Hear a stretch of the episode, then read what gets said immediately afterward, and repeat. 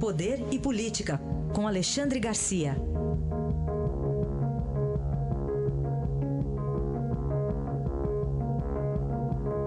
O presidente Michel Temer está na Rússia, mas um depoimento aqui o atinge diretamente, depoimento de Lúcio Funaro.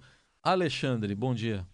Bom dia, Raíssa. Pois é, o presidente está longe dos fatos, mas os fatos vão atrás dele, né? E cada vez mais fortes e mais próximos. O doleiro do, do PMDB dá esse depoimento mostrando que a gente não deve entregar para autoridade política, política com P pequenininho, né? uh, fundo do trabalhador, estatal, dinheiro público, não dá, porque acabam administrando o dinheiro dos outros em benefício próprio. Está aí o Lúcio Funaro contando os envolvimentos de Gedel Vieira Lima, que era um dos negociadores de Temer, a Caixa Econômica Federal envolvida nisso, né? uh, enfim. O presidente está cada vez mais em situação ruim. Lá na Rússia não quis nem dar declarações à imprensa, não está querendo falar. E, e, aquilo que eu mencionei ontem, né, em, uh, a ironia de que amanhã ele vai estar no país menos corrupto do planeta, a Noruega representando o Brasil. Vai parecer um encontro entre países opostos. É, a gente inclusive já está com o Jamil Chad lá na, em Oslo, né? Ele entrou agora há pouco de lá, o André Neto está acompanhando em Moscou, o Jamil na Noruega.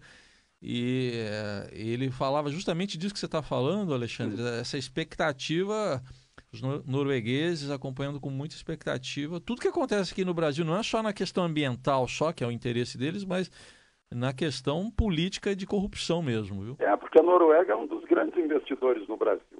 Tem muito investimento aqui, inclusive está tá investigando um, um, uma empresa de perfuração de, de petróleo uh, para negociar com a Petrobras, teve que pagar, pagar muito dinheiro.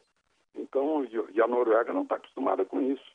Outro dia, um, um, embaixador de um país asiático uh, me disse que se ele atendesse aos pedidos dos políticos aqui para era um projeto espacial, eh, digital, eh, que não quis, porque estavam pedindo 20%, 30%, e ele seria fuzilado no país dele se concordasse com isso.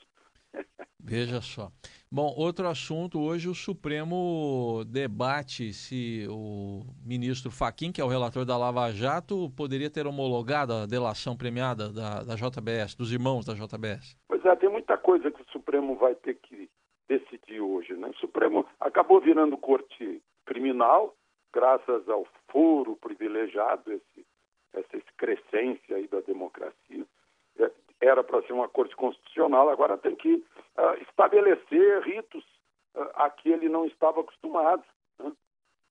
Por exemplo, essa história de delação premiada, que é uma certa novidade para o Brasil. Né? Copiamos dos Estados Unidos a negociação entre o suposto criminoso e o Ministério Público.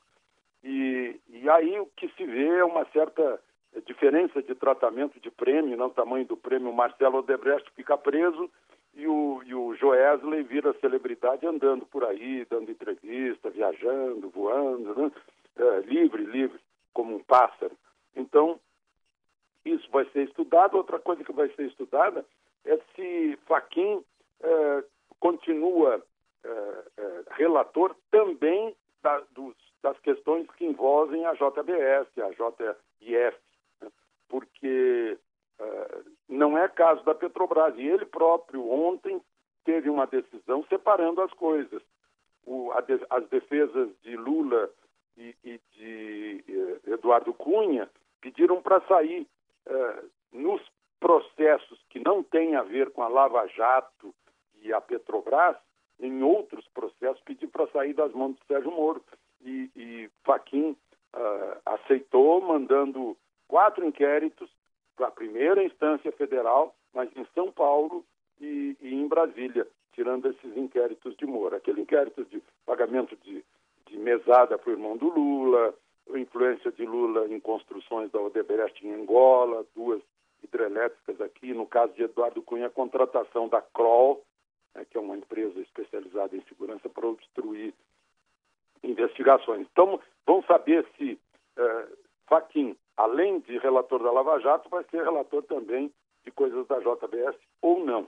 Tá? E, e, o, e o cerne da delação premiada, que é uma questão de lei feita lá no âmbito eh, do Ministério Público, é atribuição do Ministério Público, mas nada pode escapar do julgamento da Justiça e por isso vamos discutir essa história.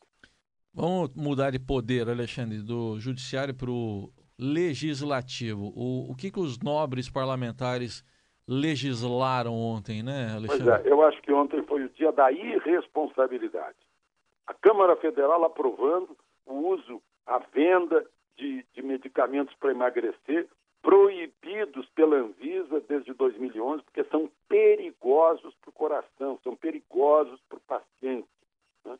É, tudo bem, a pessoa tem o direito emagrecer, mas há outros meios, como fechar a boca, fazer exercício, e há outro tipo de, de, de é, é remédios, de chás que ajudam. Né? Agora, esses têm substâncias perigosas, segundo a Anvisa, e a Câmara aprovou. E teve uma forma de os deputados lavarem as mãos como Pilatos. Não, põe tarja preta e é sob receita médica. Aí está tudo bem, então. Né? E aí, responsabilidade no Senado foi numa comissão, não alterou a tramitação da atualização da CLT, mas deu um susto no governo e deu um susto no país. Né? Basta ver que a bolsa caiu, o dólar subiu, o euro subiu, por causa disso. Né? O, a, se não for atualizada a, a CLT, não vai haver emprego. Né? Reempregar 14 milhões com essa CLT, com essa justiça do trabalho, está difícil. É o único país do mundo que tem isso, que dificulta a, a capacidade de empregar. Né? Uh, e, e, deu 10 a 9.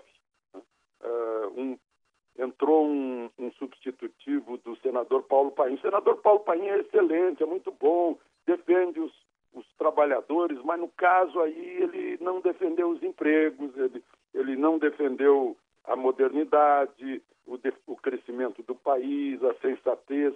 Agora, o pior é que o governo não pode nem contar com os seus.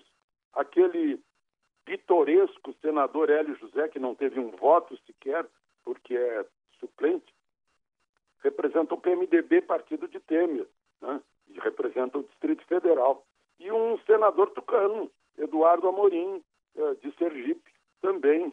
Eh, os dois votaram contra o projeto do governo, que agora vai para a Comissão de Constituição e Justiça, que é uma comissão importante, né? E depois para o plenário. O governo ainda continua confiando que aprove. O mercado está assustado com isso, a economia brasileira assustada com isso, com essa uh, volta atrás na tentativa de modernizar uma lei antiquada e obsoleta. Essa análise de Alexandre Garcia, que volta amanhã aqui ao Jornal Eldorado. Obrigado, Alexandre. Até amanhã.